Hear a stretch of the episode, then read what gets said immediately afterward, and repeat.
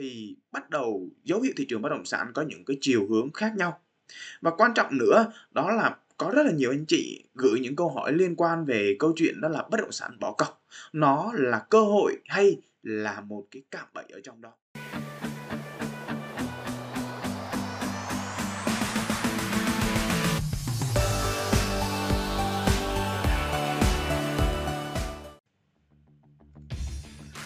Vâng, mến chào tất cả quý anh chị, chào mừng quý chị và các bạn đến với chương trình Postcard ngày hôm nay cùng với lại Cao Ngọc Hiệp.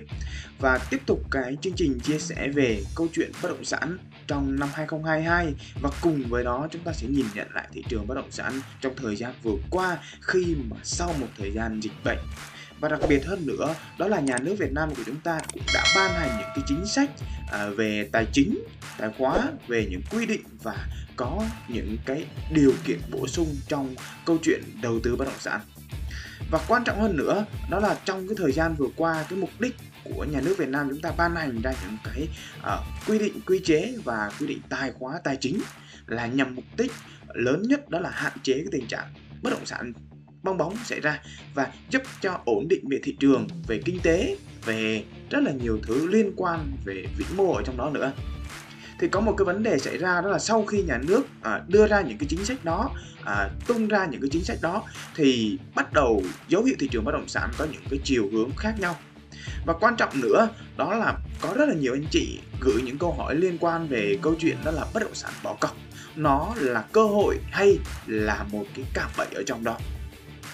Thì để chia sẻ với quý anh chị về chủ đề này rõ hơn thì tôi sẽ giúp cho anh chị hiểu rõ hơn về bốn cái câu hỏi mà trong bốn câu hỏi này sẽ giúp cho anh chị à, nhận định được đó có phải là cơ hội hay đó thực chất là một cái cạm bẫy ở trong đó.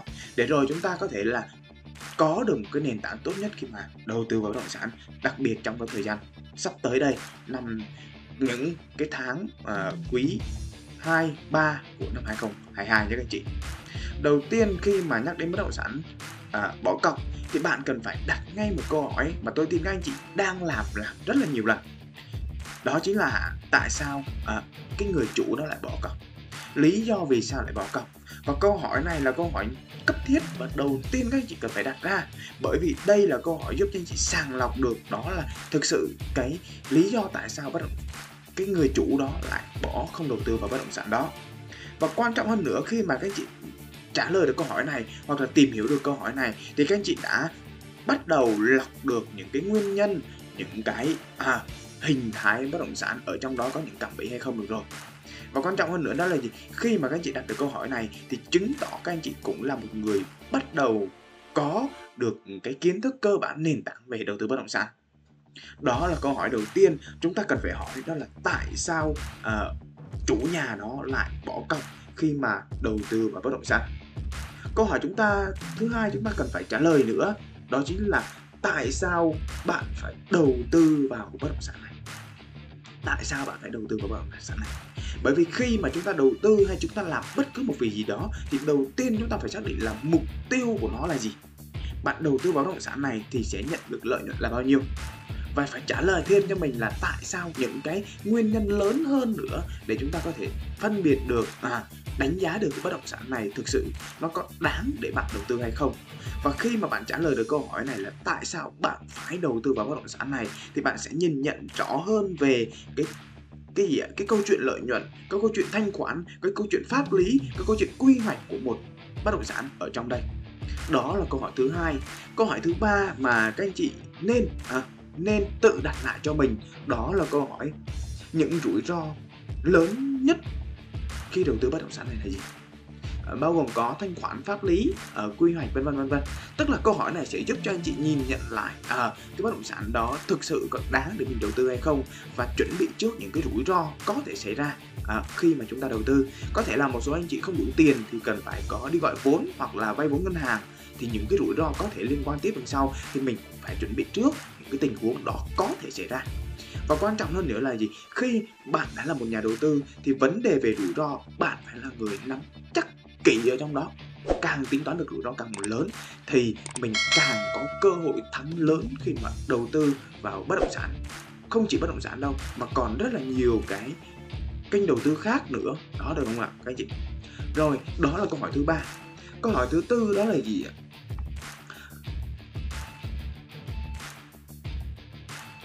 Chúng ta cũng cần phải có một cái câu hỏi mà bản thân bạn cần phải trả lời. Đó là còn cái bất động sản nào tốt hơn không? Còn bất động sản nào tốt hơn không? Đây là câu hỏi giúp bạn dừng lại cái tức là mình sẽ dùng cái lý trí của mình không dùng vào những cái cảm xúc không nhìn vào những cái lợi nhuận trước mắt nữa. Bao gồm có thể là uh, bỏ cọc 100 triệu thì bạn sẽ tự nhiên lời được 100 triệu nhưng nhờ câu hỏi này nó sẽ giúp cho quý anh chị và các bạn nhìn nhận lại được ở uh, đó có phải là bất động sản xứng đáng để bạn đầu tư hay không?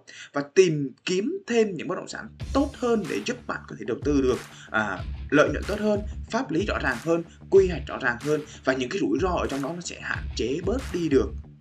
Vâng, tóm lại khi mà chúng ta nhắc đến bất động sản bỏ cọc thì bạn cần phải trả lời cho mình được bốn câu hỏi và bốn câu hỏi này là dựa trên những cái kinh nghiệm mà bản thân tôi à, đã đầu tư ở nhiều ngành nghề khác, nhiều kênh đầu tư khác và cùng với đó là có một số trải nghiệm nhỏ khi mà đầu tư vào bất động sản nữa. Đó chính là câu hỏi đầu tiên đó là tại sao chủ nhà lại bỏ cọc? Câu hỏi thứ hai đó là tại sao bạn phải đầu tư vào bất động sản này?